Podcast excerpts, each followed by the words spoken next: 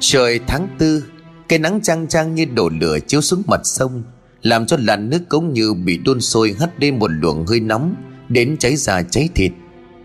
Nhóm của thằng Cải đang đứng trên bờ đỉnh bụng đi ra sông tắm cũng phải rẻ chừng. Nó nhăn mặt lại, đưa mắt nhìn xuống mé sông, Rồi lại nói với cả bọn. Nước vậy mà phóng xuống chắc quéo luôn đã tự bay, Thôi về đi. Thằng bắp đưa chân thò xuống mặt nước thử, Rồi cũng nhăn mặt lại vội vàng rút lên suýt xoa. Ôi nóng thiệt đó Kiểu này mà xuống tắm chắc thành con tôm luộc thôi Thôi nghỉ cho khỏe Thế là cả bọn kéo nhau đi vô vào giấy mía của nhà ông Tám Lu ở trên đầu xóm. Cái giấy mía này rộng lắm, phải có đến tầm vài chục hecta mà ông chỉ để trồng mía chứ không trồng thêm gì khác.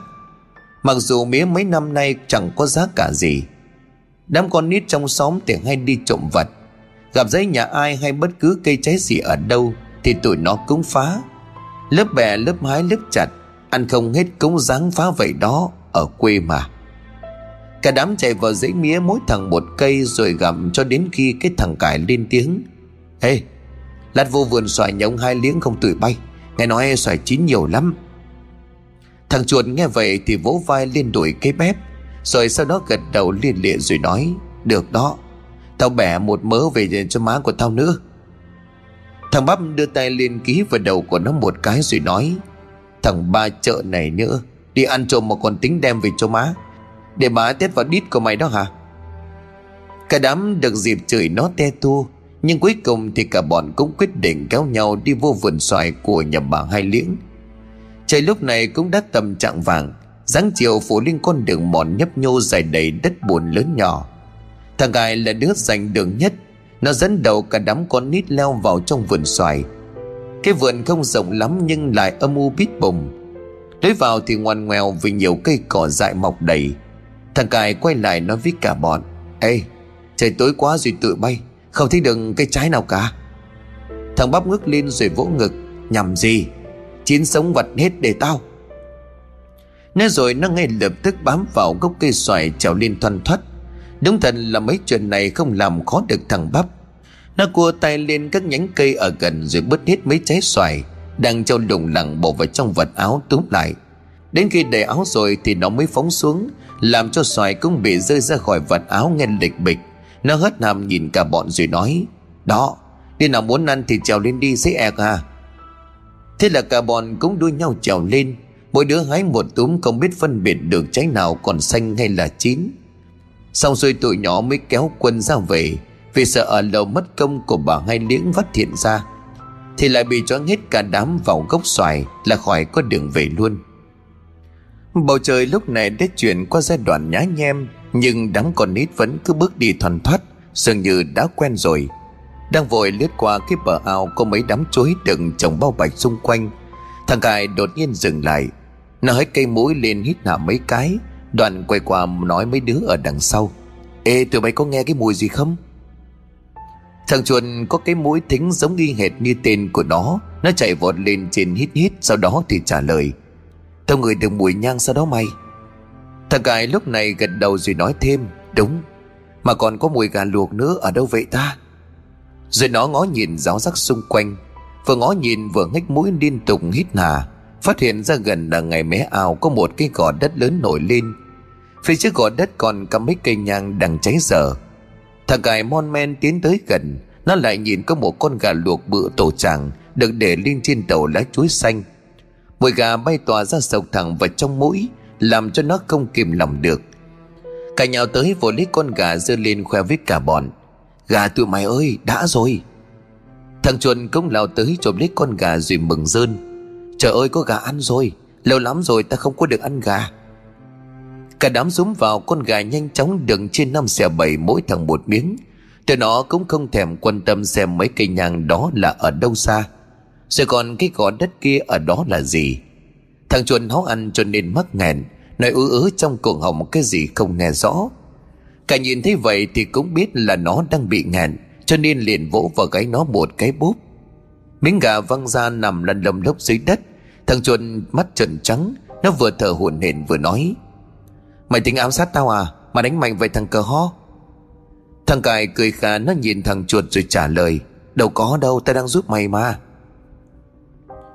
Chuẩn đâm ra cậu, Nó liếc nhìn cài bằng một cặp mắt ti hí của mình, Rồi không nói không rằng cúi xuống lòng khòm tìm kiếm gì đó. Cả bọn nhìn nó ngạc nhiên hỏi Thì nó trả lời tỉnh mơ Tao kiếm miếng thịt gà, Đem về cho con phèn nhà tao ăn, bỏ uống. Cả đám nhóc cạn lời Nhưng rồi cũng chẳng có đứa nào quan tâm tới nó, Mà súng lại nhau vào con gà Từ nãy đến giờ còn đang ăn giờ Thằng chuồn thì đang mò mẫm trong bóng tối lờ mờ ở dưới đất. Nó nhìn chiếc ngó sau một hồi Thì cũng tìm được miếng thịt gà, Thế nhưng lại bị kẹt trong một cây hốc đất nhỏ xíu. Chuồn ngồi thụp xuống cố dùng cánh tay ốm như cây sậy của mình, Thò vào để lấy nhưng không được. Thế là nó liền bẻ một nhánh cây khô để cố gắng khều lấy miếng thịt ra ngoài. Nhưng nhánh cây lại vướng vào một vật gì đó. Thằng chuột bực mình nôi ra thì thấy đó là một cái túi vải màu đỏ, Có in hình hoa văn rất lạ. Nó cầm cái túi vải trên tay lật tới lật lui. Cả đám con nít lúc này cũng vội cho nên đã xuống vào. Thằng cải trông mắt nhìn rồi nó nói, Cái gì vậy? Ai biết gì đâu, Mở ra là biết chứ gì? Nó vừa nói vừa kéo sợi dây buộc trên đầu của chiếc túi. Chuẩn lôi ra một tờ giấy màu vàng Có vẽ mấy đường kỳ lạ ngoằn ngoèo. Nó đưa lên cao cố nhìn Nhưng vẫn không nhận ra trên đó vẽ gì. Rồi nó đưa cho thằng cải rồi hỏi, Mày coi nó là cái gì vậy? Tao nhìn không ra. Thằng cải cầm lấy tờ giấy xoay qua xoay lại, Nhưng không hiểu gì mới đưa qua cho thằng bắp. Mà thằng bắp cũng rốt, Nó lại đưa chuyển sang cho thằng cuội. Thế là cả bọn cứ đưa tới đưa lui, Vẫn không biết tờ giấy vẽ cái gì. Bởi quá cho nên thằng chuột mới xé luôn làm hai rồi nó nói Kể mẹ nó đi về thôi. Tối rồi không là má của tao bá đi kiếm, Rồi bá lại cho ăn roi mây. Nhưng khi hai mảnh giấy vừa chạm vào mặt đất, Bầu trời đột nhiên lại nổ lên từng cơn gió lớn, Làm cho cả vườn xoài lúc này rung lên một chuỗi âm thanh nghe rào sạc Cả đám con nít giật mình đồng loạt ngước lên nhìn, Đứa nào đứa nấy liền cảm thấy thất kinh, Là bởi một cảnh tượng xảy ra ngay trước mắt. Tụi nó nhìn thấy một người đàn bà mặt mày trắng bệch Đang đứng liêu siêu trên ngọn cây xoài. Bà ta nhìn cả bọn bằng một đôi mắt không có tròng đen. Cái tà áo bà ba bằng lụa trắng bay phất phơ trong gió Tạo ra một khung cảnh lúc này vô cùng quỷ dị. Thằng bắp ú ớ nó chỉ tay lên nhánh cây xoài Mặt cắt không còn giọt máu. Có, có ma. Thằng chuột nổi tiếng là nhát gan Nó cũng xỉu đến nơi rồi Nhưng vẫn cố gắng níu lít vật áo của thằng Cải Vừa nói nó vừa thở. Cải Mày, mà mày thấy gì không?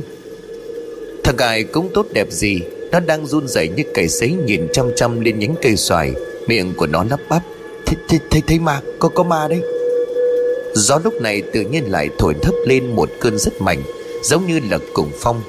Mấy cây xoài già đua nhau rung lắc Làm cho lá rụng đầy trên mặt đất. Người đàn bà lúc này đột nhiên bay ra đứng lơ lửng trên không trung Bà ta quắc mắt nhìn lên cả đám con nít nhưng không nói gì. Mặc dù không nói gì thế nhưng nhìn khuôn mặt của bà ta lúc này Thống đồ làm cho cả bọn thích sợ muốn đái cả ra quần. Tụi nó kéo nhau bỏ chạy. Vừa chạy vừa la làng dậy cả một khúc Trong cái vườn xoài của nhà bà Hai Liếng. Chạy được một quãng khá xa Thằng cải lúc này đứng lại thở phì phò. Nó xua xua tay rồi chống xuống dưới đầu gối Nói trong hơi thở gấp. Mệt quá tụi bay. Ê, Mệt chút à Chắc là bà không có đuổi đến đây đâu. Thằng chuồn đứng lại, nó ngoảnh đầu nhìn về sau, Nhưng chỉ thấy toàn là một màu đen.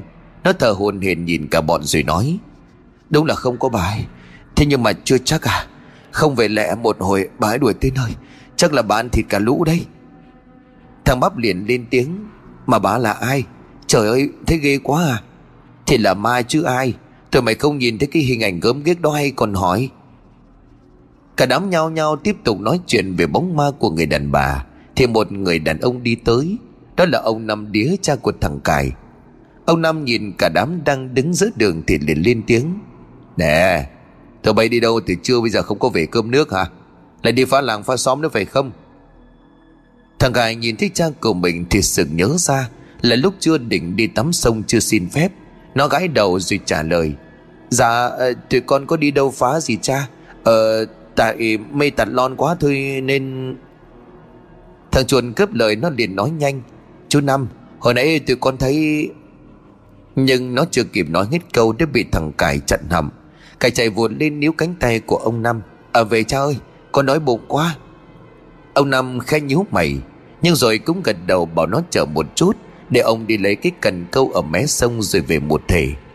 Thằng cả đời cho ông Năm đi khuất mới quay qua nhìn thằng chuột. Nó bặm môi rồi nói luôn với cả bọn. Nè, Đừng có nói cái vụ hồi nãy cho anh nghe biết chưa? Mất công bị tét đít về cái tội vô vườn nhà người ta ăn cắp đó. Cả bọn nghe vậy thì sực nhớ ra, Cho nên liền vội vàng gật đầu. Gì chứ tụi nó cũng sợ bị ăn đòn, Nhất là nhớ đến cái roi mây. Trông nhỏ xíu vậy thôi chứ hễ quất vào da thịt một cái Là đau thế ông trời. Rồi bán đi chừng vài tháng sau đó, Đám con nít cũng quên dần đi chuyện về người đàn bà ma quỷ. Nhưng không lần nào tụi nó dám đi vào vườn xoài nhà bà hai liếng nữa. Phần vì sợ đòn, Cũng phần vì sợ ma. Quay ngược thời gian trở về cách đây hơn một năm trước, Vào một ngày trời đổ mưa rầm, Bà Năm Đía đang ngồi trên bộ ván dựa ở trong nhà, Vừa vá cái áo đi ruộng cho chồng, Vừa đưa mắt nhìn ra ngoài rồi tặc lưỡi nói bâng quơ. Mưa gì mà muốn thôi, đất thôi cát, Nhà cửa chèm chẹp giết rồi không khô nổi. Ông Nam từ trong bếp đi ra tay bưng tô cơm nguội, Ăn với cá kho quẹt dưa bồn. Nghe bà Năm nói vậy thì liền đi ra cửa đứng nhìn một cái. Đoàn quay ngoắt vào ngồi trên bộ ván rửa với vợ, Vừa ăn vừa trả lời bà. Vậy bà bên nhà bà Hai Liễn còn tổ chức đám cưới nữa. Trời, mưa gió như vậy ai đâu mà đi. Bà Năm chưng ngừng liếc qua chồng rồi hỏi, Ủa, Thế bộ bà cưới cho cái thằng út mạnh đó hả? Nghe phong phanh à mà không có thấy mời nhà mình. Ờ à, cưới cái con Lý ở xóm trên chứ đâu. Tại xưa giờ nhà mình với nhà bà có qua lại với nhau đâu mà mời. Ở vòng xóm này nghe nói cũng mời có mấy nhà thôi Hình như là làm nhỏ. Ra mắt vậy thôi sao đó. Bà Năm gần gù tiếp tục vá áo Nhưng miệng vẫn nói với chồng. Chắc là tại sợ làm lớn rồi không ra cái gì nữa Giống như cái thằng con trai trước. Cái thằng hay khỏe đó. Cái hồi đó nó cưới vợ ở tận đâu xa lắc á. Rồi mới có hơn được một năm là bỏ nhà đi theo trai biệt xứ. Cho nên bây giờ bà ngán chứ gì. Ông Năm không trả lời miệng nhóp nhép, hình như cũng không quan tâm lắm tới chuyện nhà người ta. Ở bên ngoài trời vẫn chút xuống từng hạt mưa đều đều. Cái không khí xe lạnh của tháng 7 ùa về, Từng cơn gió đang thổi tàn vào bên trong nhà mái lá sờn cũ, Bên cạnh con sông sâu đang vào mùa nước lớn. Ở bên nhà của bà Hai Liễng lúc này khi đã xong xuôi hết đám tiệc rồi thì nhìn quang cảnh bừa bộn Nhất là cái khoảng sân trước vị trời mưa Cho nên cứ bê bết xình lầy. Bà hai ngồi trước nhà pheo phẩy cái quạt giấy rồi ngất hàm nói với đứa con dâu Này Coi ra chùi lau mấy cái ghế rồi đem vô nhà đi. Xong rồi còn xuống bếp à, sắp sửa chén bát. Nhà này không có người làm đâu đó. Lý khẽ gật đầu vâng giả dạ. Cô là một cô gái nhu mì hiền thục Có tiếng nhất nhì trong cái xóm này. Cho nên được bà hai liếng để mắt rồi rước về làm dâu. Làm vợ con trai của mình. Nhà Lý nghèo cha mất sớm Chỉ còn mẹ cùng hai đứa em thơ Đang nhiều nhóc. Ngày mà bà hai qua đặt chuyện xính lễ cưới xin, Lý trốn biệt trong buồng về không chịu lấy chồng, bày thương cho cảnh nhà cư cực. Nhưng mẹ của cô lại quyết định Bà gật đầu đồng ý. Đợi cho bà hai liếng đi về, Mẹ của Lý mới biểu cô ra ngoài ngồi nói chuyện. Bà vừa khóc vừa dùng lời lẽ nhẹ nhàng Để khuyên bảo con. Lý à Nhà bên đó khá giả.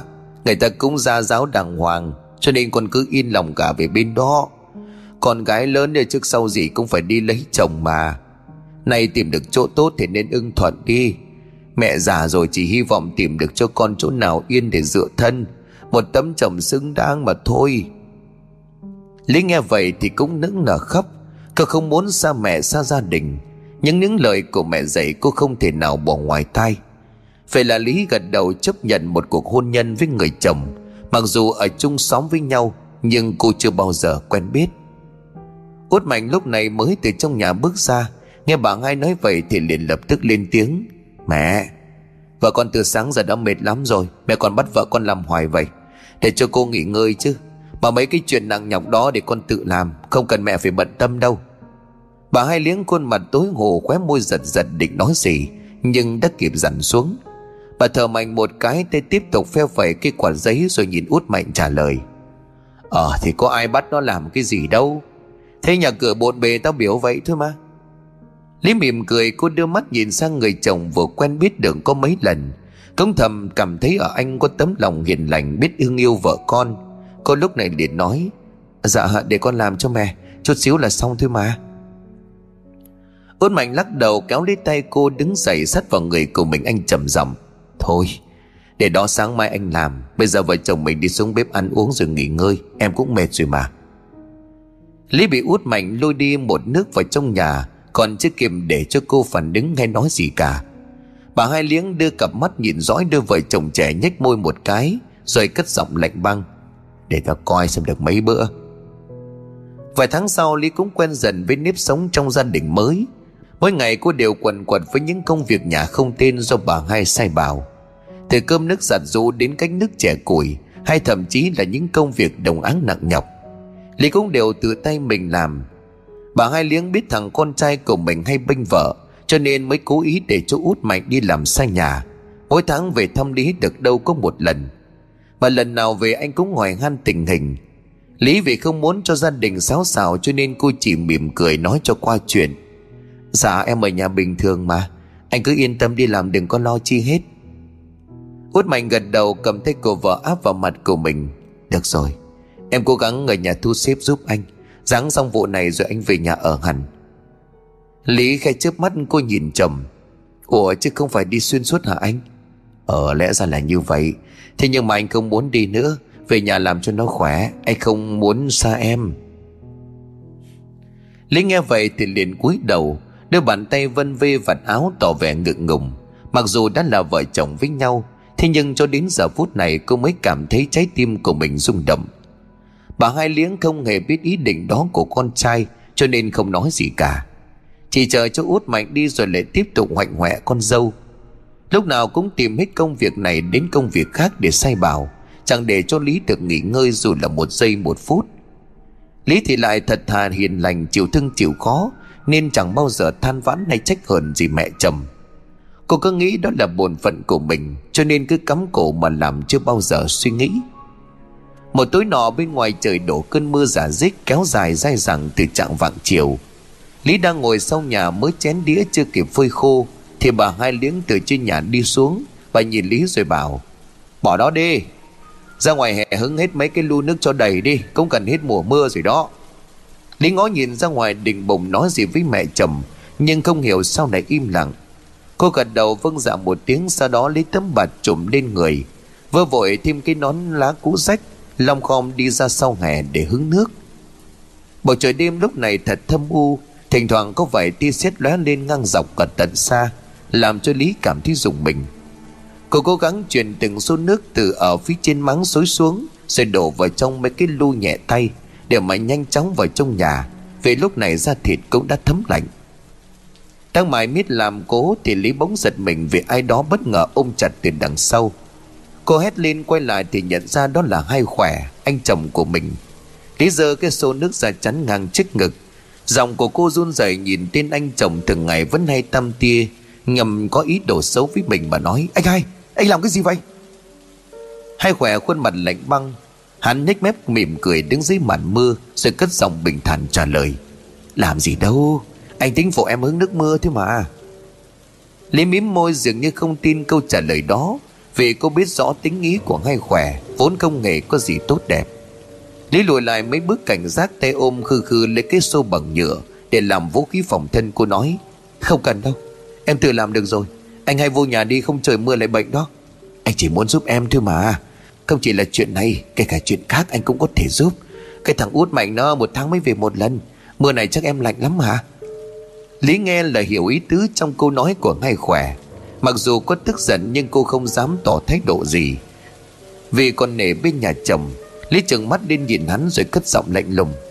Không cần đâu anh hai, Em tự làm được rồi, anh vô nhà đi. Hai khỏe ánh mắt lúc này sắc như sao. Hắn nhìn chằm chằm vào cơ thể của đứa em dâu xinh đẹp. Quần áo của Lý vì bị thấm nước mưa, Cho nên cứ quyện vào da thịt, Làm lộ ra những đường cong xuân mỹ miều. Điều đó càng làm cho hai khỏe trong lòng thêm nổi máu dâm. Nhưng có lẽ hắn vẫn còn một chút lý trí, Hoặc là trong đầu còn đang cố ý định nào khác hơn thế nữa, Thì chỉ hắn là người biết rõ. Hai khỏe nhếch mép là một nụ cười đầy ẩn ý. Hắn lúc này giọng nhẹ tênh. Được rồi, nếu em không cần anh giúp thì thôi. Em cũng đi vô nhà đi kẻo lại mưa dầm cảm sốt đó.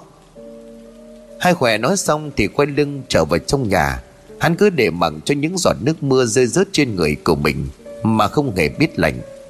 Lý đứng đó nhìn theo bóng lưng của người anh chồng khuất dạng, Rồi mới thở vào nhẹ ra một hơi.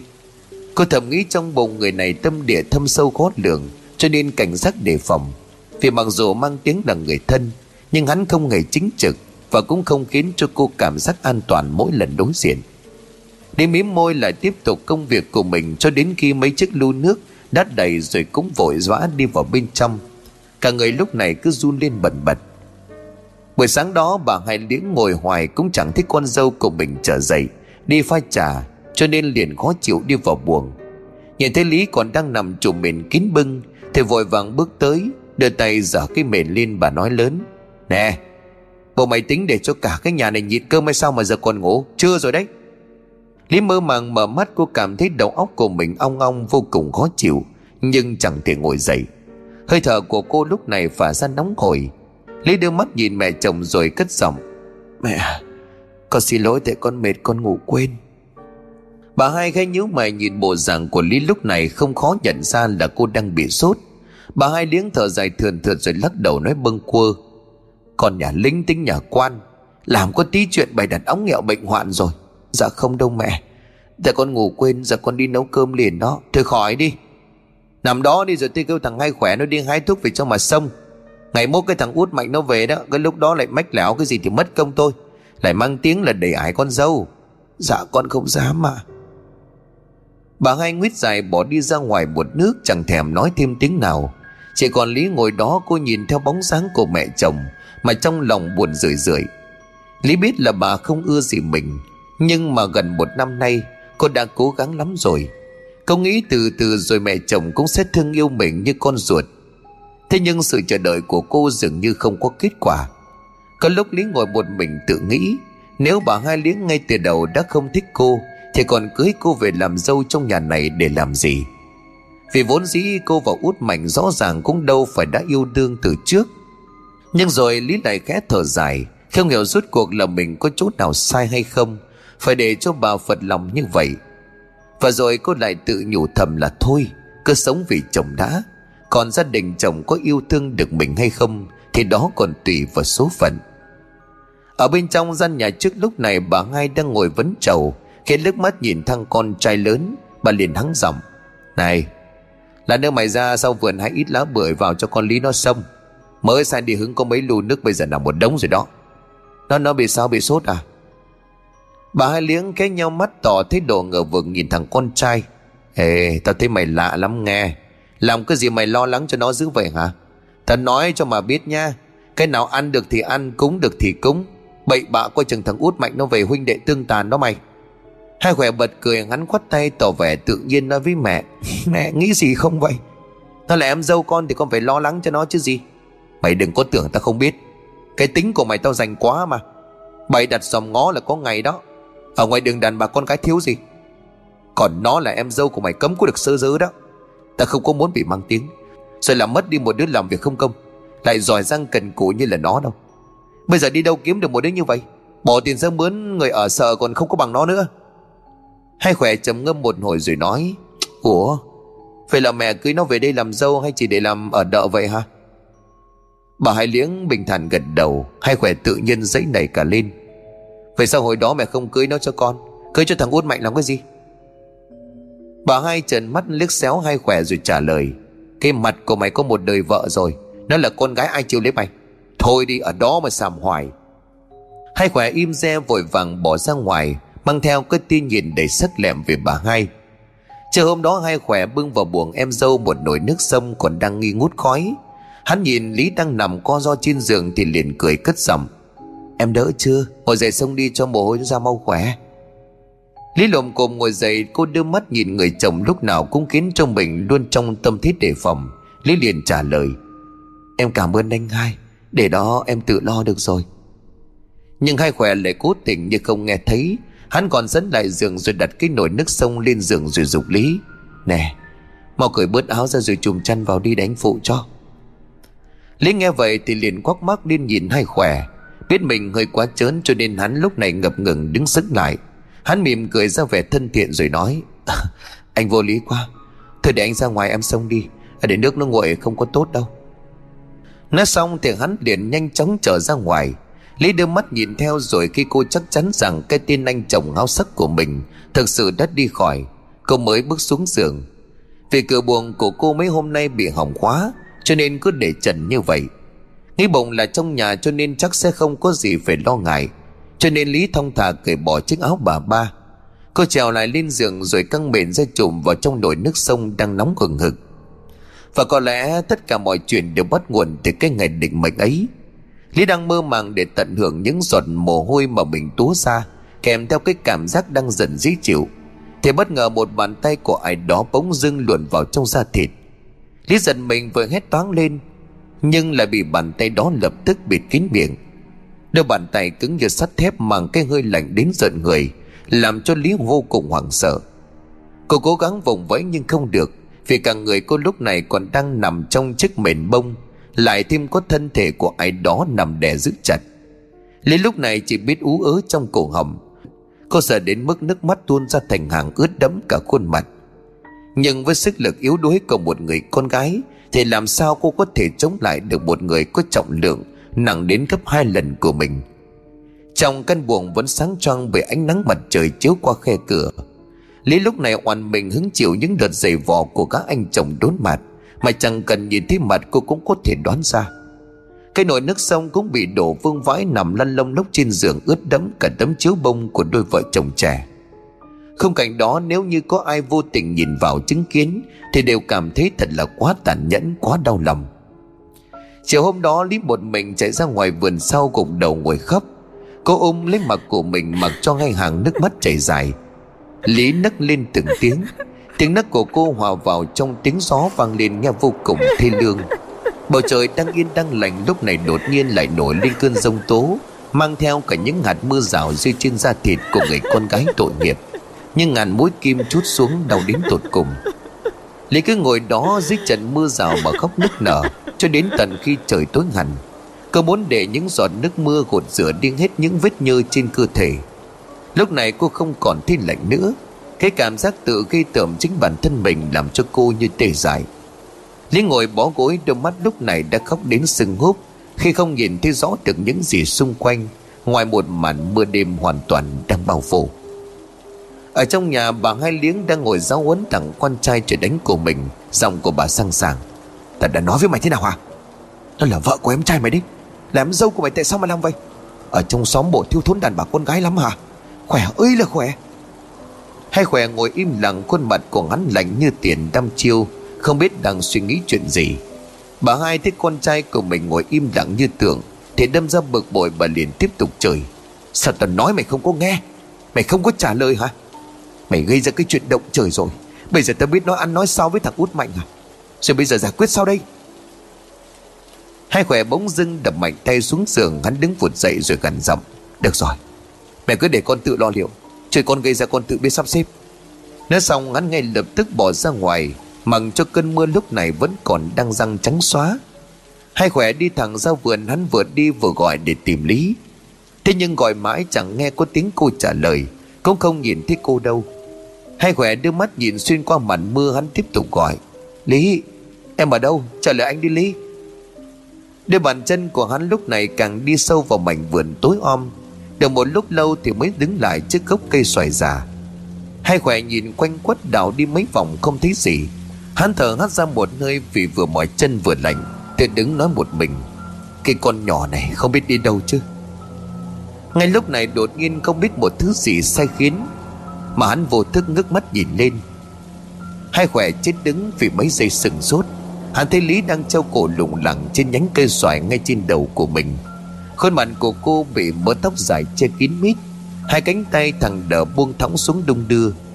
Nhìn vào bộ rằng đó hắn chỉ có thể nhận ra cô Nhờ vào bộ đồ bà ba bằng lụa Mà cô vẫn hay thường mặc ở nhà. Hai khỏe lúc này run rẩy vì hoảng sợ. Nhưng hắn cũng kịp thời chấn tĩnh, vội vàng lao lên, Ôm lên hai chân của đứa em giàu giữ chặt.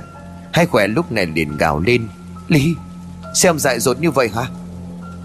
Không thật kỳ lạ Lý đã dừng sợi dây chuối để treo cổ, ấy vậy mà lại có thể tắt thở. Trong khi hai khỏe chỉ gỡ nhẹ một cái là xuống, Vì sợi dây lúc này đã trở nên mềm nhũn, Do bị nước mưa không biết từ bao giờ. Hai khỏe ôm lấy em dâu vào trong lòng rồi cố gắng lay gọi. Dòng của hắn lạc dần trong màn mưa. Lúc này đang xối xả chút xuống Khu vườn thâm u. Ly Em tỉnh dậy đi xem khảo vậy Ly Nhưng Lý đã không còn dấu hiệu gì của sự sống. Cô nằm im bất động trong vòng tay của các anh chồng đen hèn. Và chắc có lẽ đó cũng là điều cô cảm thấy không cam tâm, Cho nên xui khiến cho ông trời bất ngờ giáng một tia sét xuống ngay vị trí của cả hai người. Hai khỏe hoàng hồn vội đẩy thi thể của Lý ra xa. Hắn chạy nhanh vào nhà để tìm bà hai liễn. Bà hai nghe tin con dâu chết thì tâm trạng vô cùng rối bời.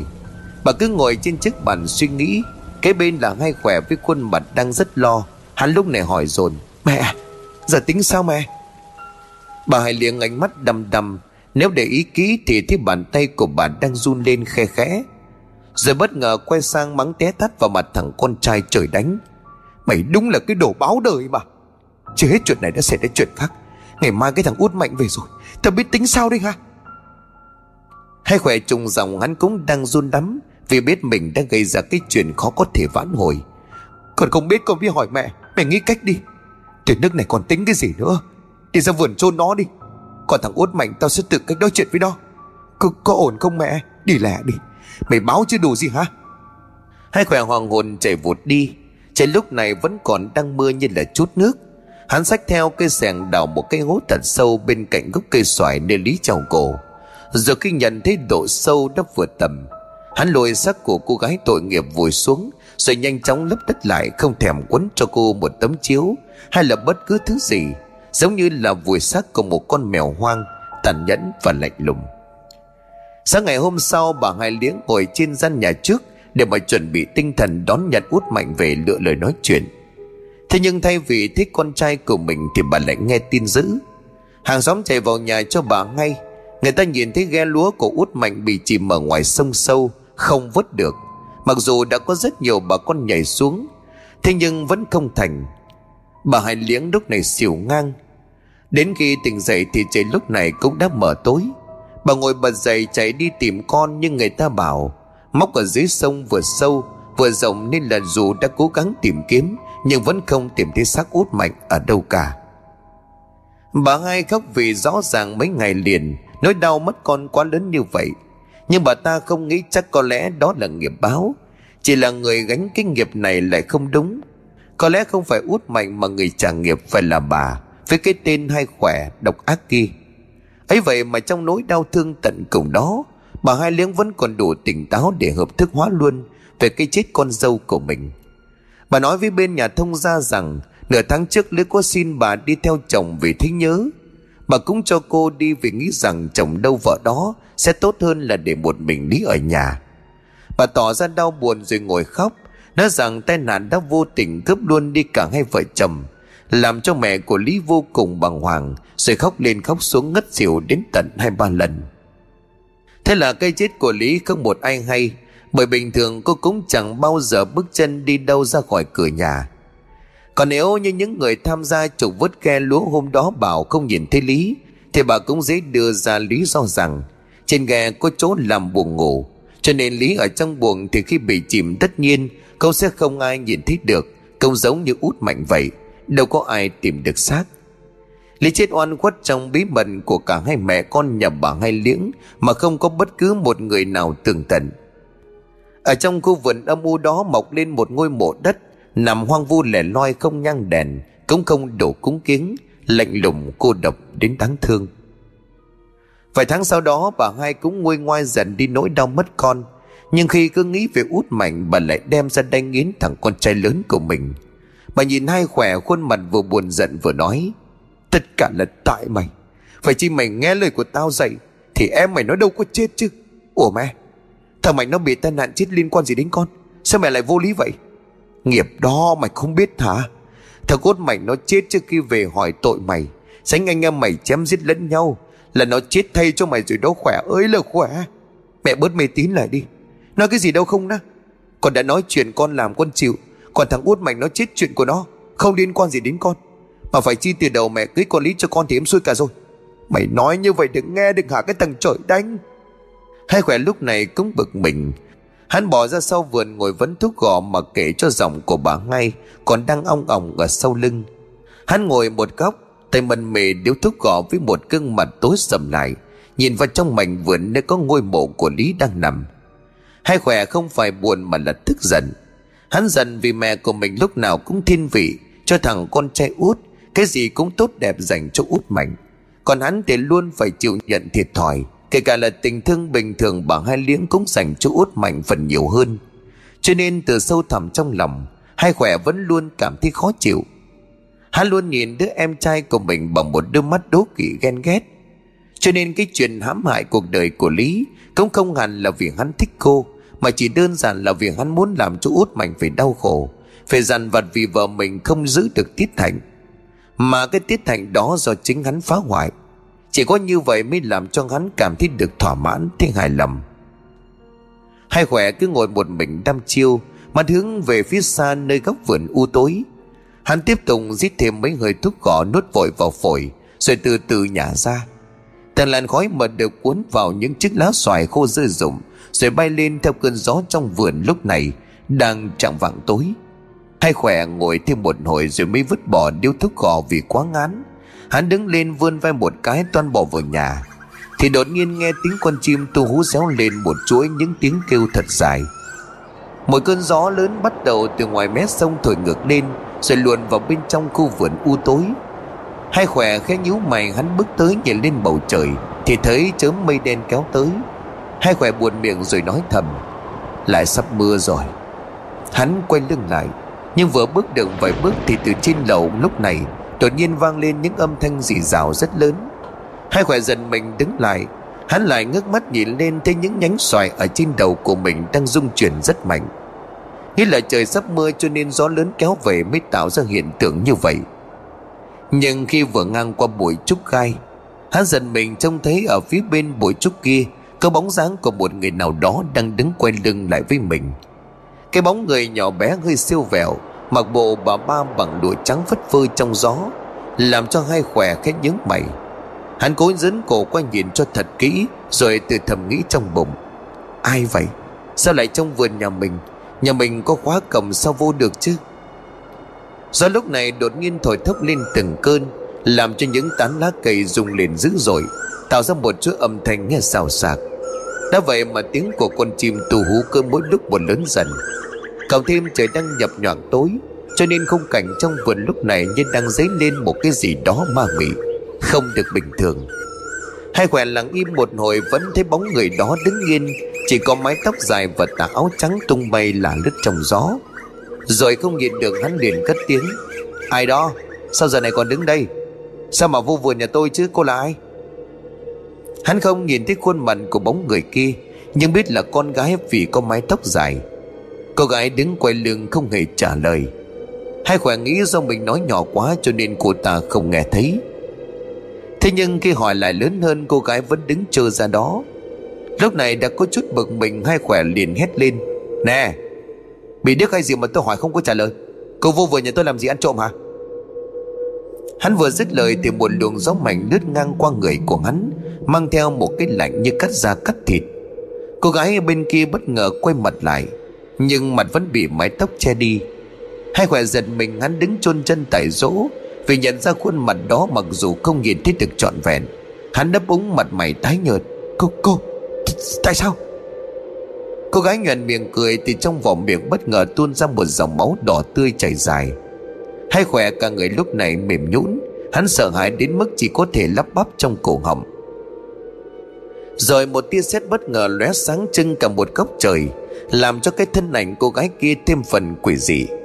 Khương mặt cô ta nổi bật lên trong không gian lạnh lẽo, Cho nên đã khiến cho ngay khỏe sợ đến thất kinh hồn vía.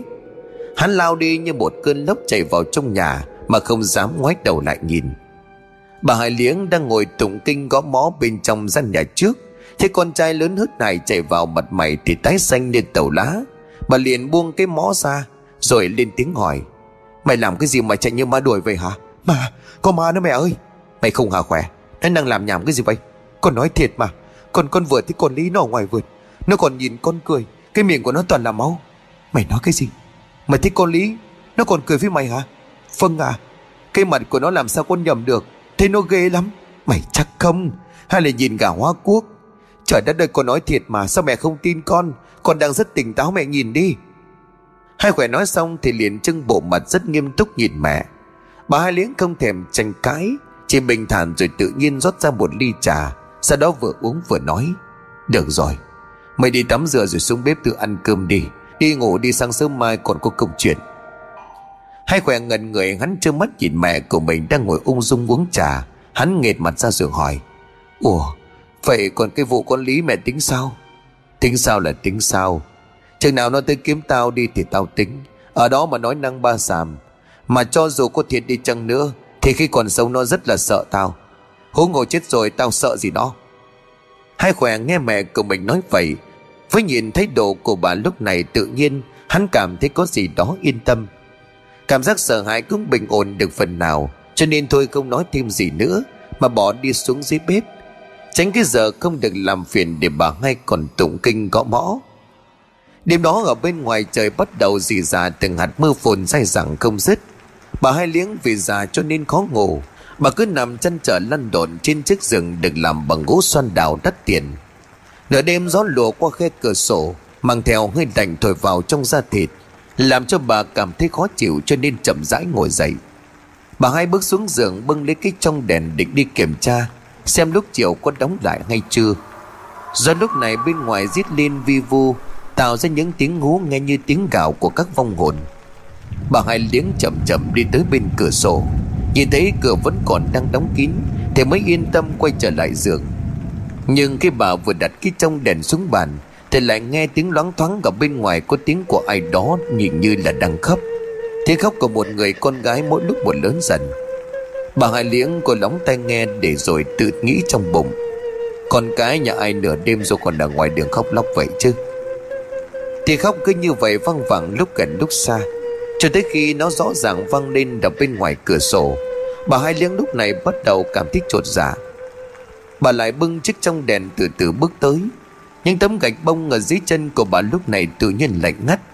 Bà đứng sát bên cửa sổ tay cầm ngọn đèn mờ, làm bẩn hiện đến những nếp nhăn trên gương mặt khẽ hỏi, Ai đây? Tự nhiên tiếng khóc kia im bặt, Chỉ còn nghe tiếng mưa rơi giả dích Hòa vào với tiếng ếch nhái kêu ở bên ngoài. Tạo thành một mớ âm thanh vô cùng hỗn độn. Bà hai cố gắng đứng thêm một lúc Vẫn không nghe tiếng khóc lúc nãy vang lên, Thì mới quay trở lại giường nằm. Nhưng khi vừa đặt lưng xuống Thì ở bên ngoài đột nhiên nổi lên một trận cuồng phong.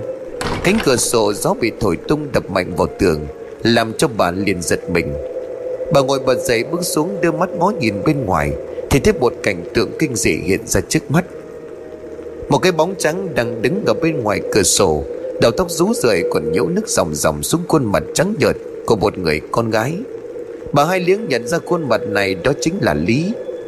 Trong giây phút sợ hãi đến tột độ, Bà hai như là muốn ngất liệt đi, Thế nhưng vẫn còn cố gắng bắn trụ.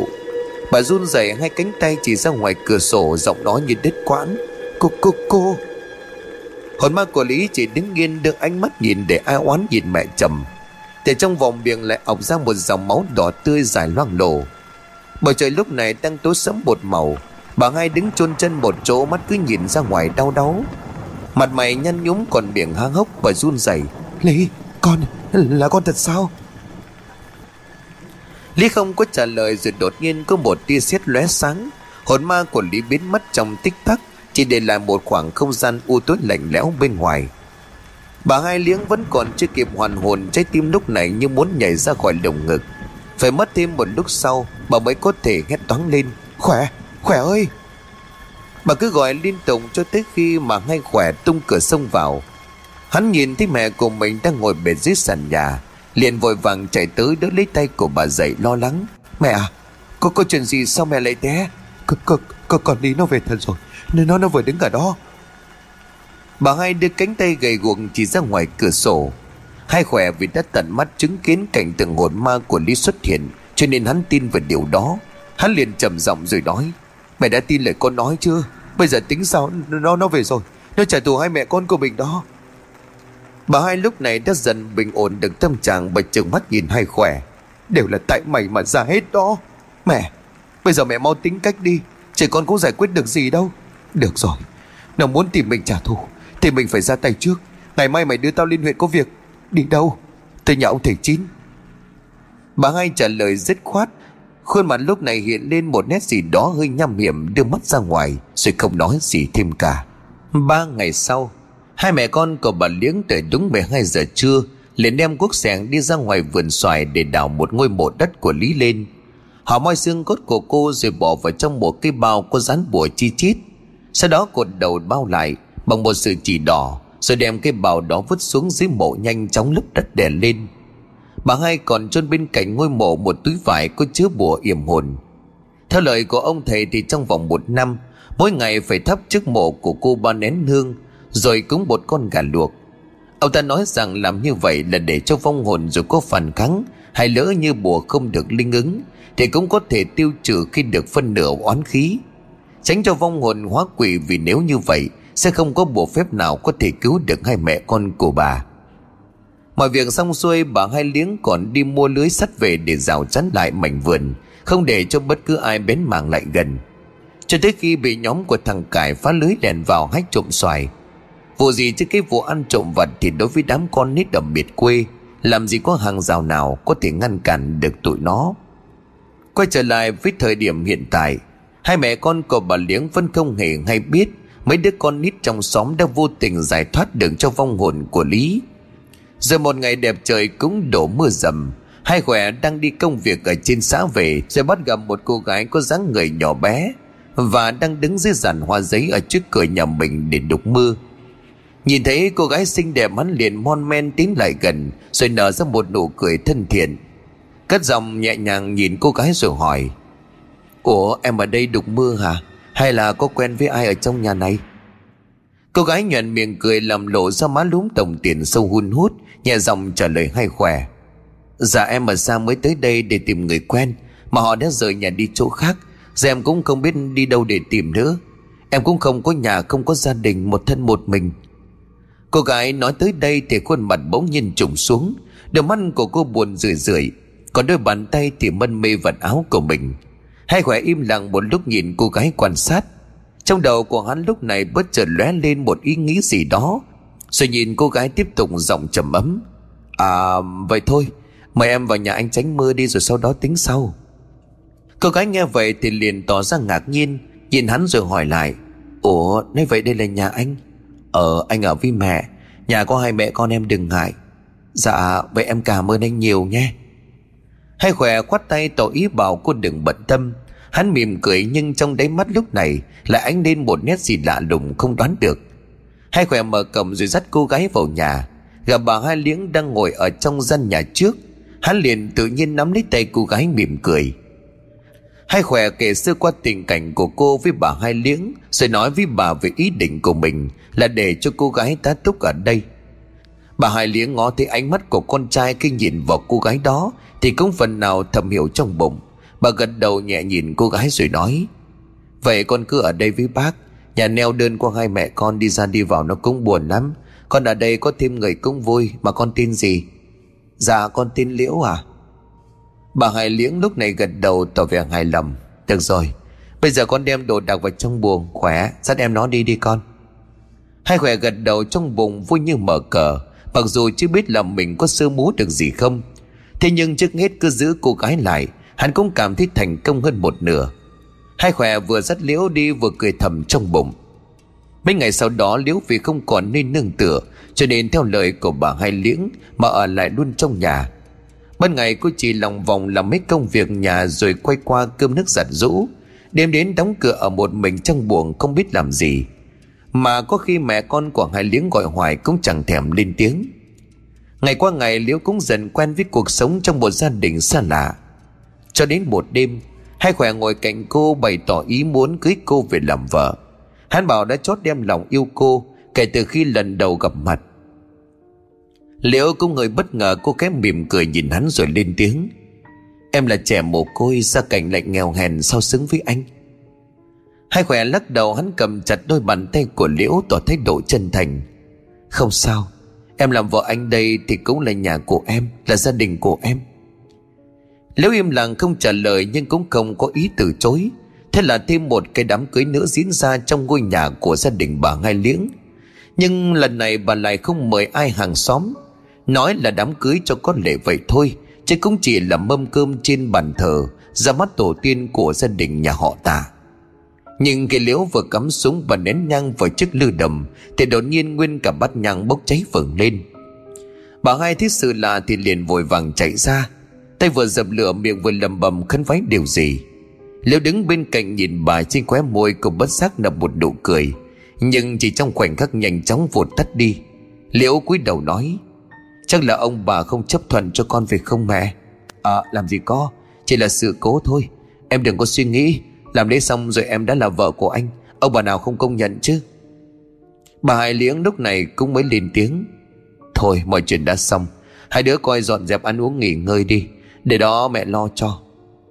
Hai khỏe mừng hốm hắn vội vàng nắm lấy tay của liễu đi vào buồng nhưng cô ngăn lại. Liễu cười nhẹ nói với hai khỏe, để tối đi anh. Xem xuống bếp dọn dẹp đã. Hai khỏe vốn tính tà dâm lại thêm nóng lòng muốn động phòng với người con gái còn xanh non cho nên có vẻ ngơi vội. Sợ nghe liễu nói vậy thì thôi cũng dáng nhìn. Hắn nghĩ dù gì thì cô cũng là vợ của hắn, thì trước sau gì cũng được húp thế thôi, cho nên liền gật đầu trả lời. Được rồi, vậy để anh phụ em. Nhưng liễu lắc đầu bảo hắn cứ đi nghỉ ngơi, để cô làm một mình loáng cái là xong. Đêm đó liễu bưng vào trong buồng cho khai khỏe một chén nước canh gà. Cô ngồi trên giường rồi nhìn hắn mỉm cười anh ngồi dậy uống canh đi. Em vừa nấu xong uống đi rồi ngủ. Hai khỏe ngồi bật dậy nắm lấy đôi bàn tay của liễu áp vào ngực của mình. Hắn mỉm cười trong hạnh phúc. Cảm ơn em. Mà đêm nay anh không muốn ngủ, Anh muốn thức à? Liễu biết ý tứ trong câu nói của hắn, Cô khẽ lườm rồi điên tiếng. Thôi, uống đi còn ngủ. Hai khỏe tưởng đâu liễu đang ngượng ngùng cho nên bật cười. Hắn một mạch nốc sạch chén canh gà, Sau đó liền ôm chầm lấy liễu. Cả hai nhanh chóng lao vào trong cuộc mây mưa, Cho đến khi trời gần sáng ngủ tiếp đi lúc nào không biết. Bà hai liếng đêm đó ngồi ở trước nhà thờ gõ mõ, Không hiểu đang suy nghĩ gì, Mà cây chuối hạt đang lần ở trên tay Là đột nhiên bị đứt. Những viên hạt rơi ra ngoài văng xuống đền nhà. Cái âm thanh đó làm cho bà giật mình choàng tỉnh. Bà đưa mắt nhìn xuống dưới sàn, Tự nhiên vầng trán cái nhăn lại rồi tự nói thầm, Không biết có chuyện gì xảy ra. Sao tự nhiên lại có cảm giác bất an vậy không biết? Mấy ngày sau đó, không biết hay khỏe bị gì suốt ngày cứ ở mít trong buồng, Không thấy ló mặt ra ngoài. Lấy làm là bà hai liền tìm liễu để hỏi, Nè, Chồng con có bệnh gì hay khó chịu gì không? Sao cô nằm giết trong buồng vậy? Dạ anh ấy bình thường mà mẹ, Tại trời lạnh cho nên anh ấy làm biếng ra ngoài đó. Bà hai nhà thở vào rồi lắc đầu nói bâng quơ, Thiệt là cái thằng làm biếng giết rồi quen ở nhà không phụ giúp được cái gì, toàn ăn với ngủ thôi. Lê không trả lời tôi vẫn lau chùi bàn ghế hết cái nọ cái kia. Bà hai liễu bất giác ngó qua. Thế vậy trong lòng cũng vui, lại nghĩ thầm. Nhà lại có thêm một đứa ở không công Sau này phải dạy nó thêm chuyện đồng ruộng nữa. Chứ để thằng kia làm thì biết bao giờ mới nên hồn chứ. Buổi tối đêm đó, trong căn nhà u tối chỉ có leo lét ngọn đèn dầu nhỏ như là hạt đậu. Bà Liễu đang nằm ngủ thì bỗng dưng cửa mình thức giấc vì thấy khô cổ họng, Bà chậm rãi ngồi dậy lò mò bước xuống giường Đi ra sau nhà tìm nước. Giờ khi đi ngang qua căn buồng của vợ chồng hay khỏe, Bà đột nhiên nghe thấy một âm thanh riêng rỉ phát ra Sau cánh cửa buồng đang đóng kín. Nghĩ là vợ chồng con trai đang làm chuyện tế nhị Cho nên bà chẳng bận tâm. Bà lướt ngang qua rồi nghĩ thầm, Đúng là tuổi trẻ, Giờ này còn khuê lắc khuê lơ mà tụi nó. Bà ngay bước đi thật chậm Sợ đánh thức hai người cho nên mới cố gắng không gây ra bất cứ một tiếng động nào. Trong gian nhà bếp lúc này cũng chỉ được thắp sáng bởi ngọn đèn dầu leo lắt. Bà hai bước tới bên cái lù nước mưa, Vì không dám uống trà sợ khó ngủ.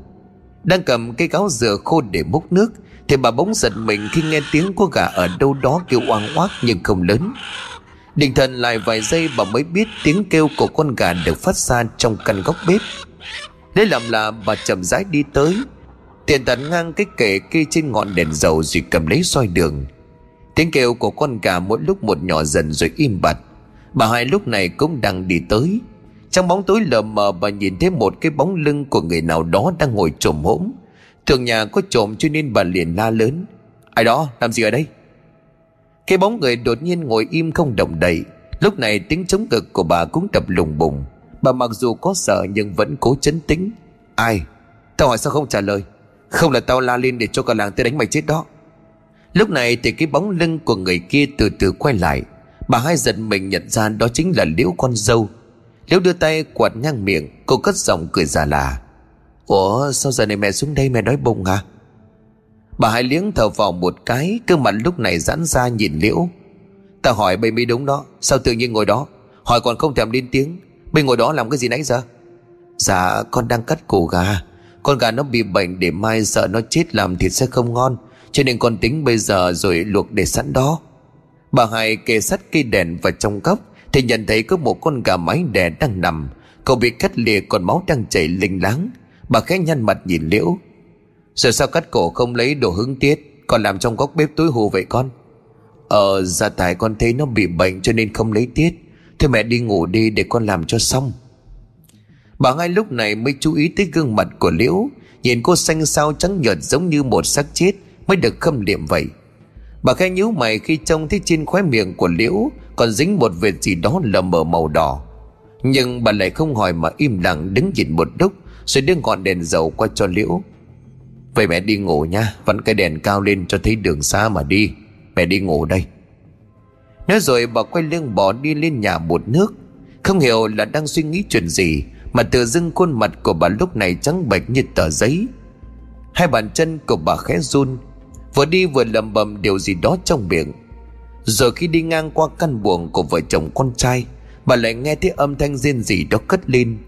Bà cố tình đi chậm lại để nghe cho thật kỹ, Thì bà xác định đó chỉ là tiếng rên của một mình hay khỏe. Bà hai liếng nuốt nước miếng mấy cái thật mạnh xuống cổ họng, Dường như đã nhận ra được điều gì đó. Thế nhưng không dám để cửa buồng bước vào. Bà đi liền một hơi về buồng ngủ của mình rồi đóng sầm cửa lại. Cố đợi cho đêm trôi qua thật mau để đi tìm một người. Sáng sớm, con gà còn chưa kịp gáy Bà hai đã lọ mọ mở cửa buồng vội vã đi xa Thế nhưng còn chưa bước khỏi cửa chính, liễu bóng từ đâu xuất hiện. Cô nhìn mẹ chồng mỉm cười với một khuôn mặt lạnh thanh Liễu nói trong âm điệu mang theo cả một luồng sát khí. Mẹ tính đi đâu? Ờ à, à, à, mẹ, mẹ tính đi chợ mua ít đồ. Chứ không phải mẹ tính lên huyện Tìm ông thầy tiên chín đó sao? Bà hai nghe vậy thì ánh mắt lúc này tái xanh. Lúc này bà khẳng định một trăm phần trăm Điều mình đang nghi ngờ là đúng. Bà hai cố nặn ra một nụ cười khẽ ngẩng mặt nhìn liễu. Ờ thầy chín nào? À, bầy nói gì? Không có hiểu. Liễu trên tay lúc này đang bưng một chén canh gà còn nghi ngút khói. Cô mỉm cười rồi cầm lấy tay của mẹ chồng dẫn bà lên đến chiếc bàn trà. Ấn bà ngồi xuống đó, Nhẹ nhàng đặt chén canh gà lên trước mặt. Cô lúc này liền cất giọng, Mẹ uống canh đi Trời còn sớm lắm đừng đi ra ngoài kẻo lạnh. Mẹ muốn cái gì thì để con mua cho. Bà Hải Liễu đôi tay run rẩy cầm lấy chén canh gà, Nhưng chưa vội uống. Bà đưa mắt nhìn vào chén canh rồi nhớ lại cảnh tượng xảy ra hồi tối, Mà mồ hôi lúc này túa ra đầm đìa ướt cả khuôn mặt. Nhìn thấy mẹ chồng có thái độ không hợp tác, Liễu ngồi đối diện với bà đôi mắt của cô đen tuyền một màu quỷ dị, Mỉm cười rồi lại nói tiếp. Mẹ sao vậy? Bộ canh con nấu không ngon à? Nhớ ngày xưa mẹ thích lắm mà. Bà hai lúc này mới nhớ ra cái món canh này ngày xưa, Trong bữa cơm Lý Cúng thường hay nấu. Bà lấy hết can đảm nhìn thẳng vào mắt của đứa con dâu đang ngồi đối diện rồi bà gằn giọng Mày, mày là ai? Liễu không vội trả lời. Cô đón nhận tia nhìn của bà ngay bằng một khuôn mặt rất đối lạnh lùng. Đôi mắt của cô chuyển động từ từ lúc này biến thành một màu đen. Liễu cất giọng âm điệu xa xăm Như không phải phát ra từ miệng. Con là con dâu nhà họ thả Con dâu của mẹ Mẹ không nhận ra sao? Bà Hải Liếng đột nhiên đứng dậy đem hất đổ chén canh gà xuống đất. Sau đó bà hét lên Mày, mày là đồ ma quỷ Mày không phải con dâu của tao. Mẹ đã cưới con về đây Làm dâu hai lần trước mặt tổ tiên ông bà Sao mẹ lại không nhận con là con dâu? Bà hai lúc này sực nhớ ra con trai của mình Bà run rẩy Mày, mày đã làm gì con tao hả? Lúc nghe vậy thì vô thức ngó vào bên trong căn buồng Nơi có hai khỏe đang nằm Hắn bây giờ chỉ còn lại một thân thể tàn tạ sống công bằng chết. Cô bật cười chỉ tay về phía đó rồi nói, Mẹ hỏi thằng con trai lớn của mẹ, Con cũng không biết, Chắc là nó cũng sẽ đi theo thằng con trai nhỏ. Nhưng nói đến đây Liễu bỗng nhiên trở nên buồn bã, Ánh mắt đen tuộn nhưng có thể nhìn thấy được, Hình như cô đang rơm rớm. Liễu cúi đầu im lặng một lúc lâu, Sau đó đột nhiên thay đổi hẳn thái độ. Cô ngước mắt lên nhìn bà hai Ánh mắt đầy căm hờn mang theo một tia sát khí, Nhưng muốn giết chết bà. Liễu giết lên gương mặt nổi đầy gần máu. Nhưng hắn sẽ phải xuống địa ngục, Vĩnh viễn được mong siêu thoát. Liễu nghiến rằng liếc nhìn bà ngay một cái Trước khi bỏ đi xuống nhà dưới. Bà Hải Liếng lúc này đang hiểu ra tất cả, Vì Lý chính là Liễu, Và Liễu cũng chính là Lý. Nhưng rốt cuộc là bà không hiểu tại sao Lý lại có thể thoát khỏi được cái bùa chấn điểm của mình. Mà ngồi đó với một gương mặt đờ đẫn. Nỗi sợ hãi lúc này đang bao trùm lấy bà, Vì bà ta đã biết đến lúc mình phải trả nghiệp. Mấy ngày sau đó, bà Hải Liếng đã bị giam trong căn nhà lúc nào cũng ngập tràn một màu u tối, Vì liệu đã khóa kín trái cầm từ bên trong. Mỗi ngày cô đều nấu cho bà hai một chén canh gà, Nhưng trong chén canh đó có hôm thì có tóc, Hôm thì có tay người, Hôm thì có xương răng lẫn lộn. Bà hãy biết đây không phải canh gà Mà là những chén canh được nấu Từ chính cơ thể con trai của mình. Nhưng bà không còn khóc lóc nữa, Chỉ có thể im lặng ngồi nhìn Với một gương mặt không cảm xúc. Một tuần sau thì bà Hải Liếng chết trong tình trạng đói là, Vì bà chỉ có hai đường để lựa chọn, Một là ăn thịt con trai Hay là nhịn đói. Căn nhà này biến thành hoang phế nhưng đêm đến người ta thường hay nhìn thấy bóng dáng của một người con gái, Vẫn thường xuyên ẩn điện thấp thoáng trong nhà. Nhưng chẳng ai dám bước vào mặc dù không biết rõ thực hư.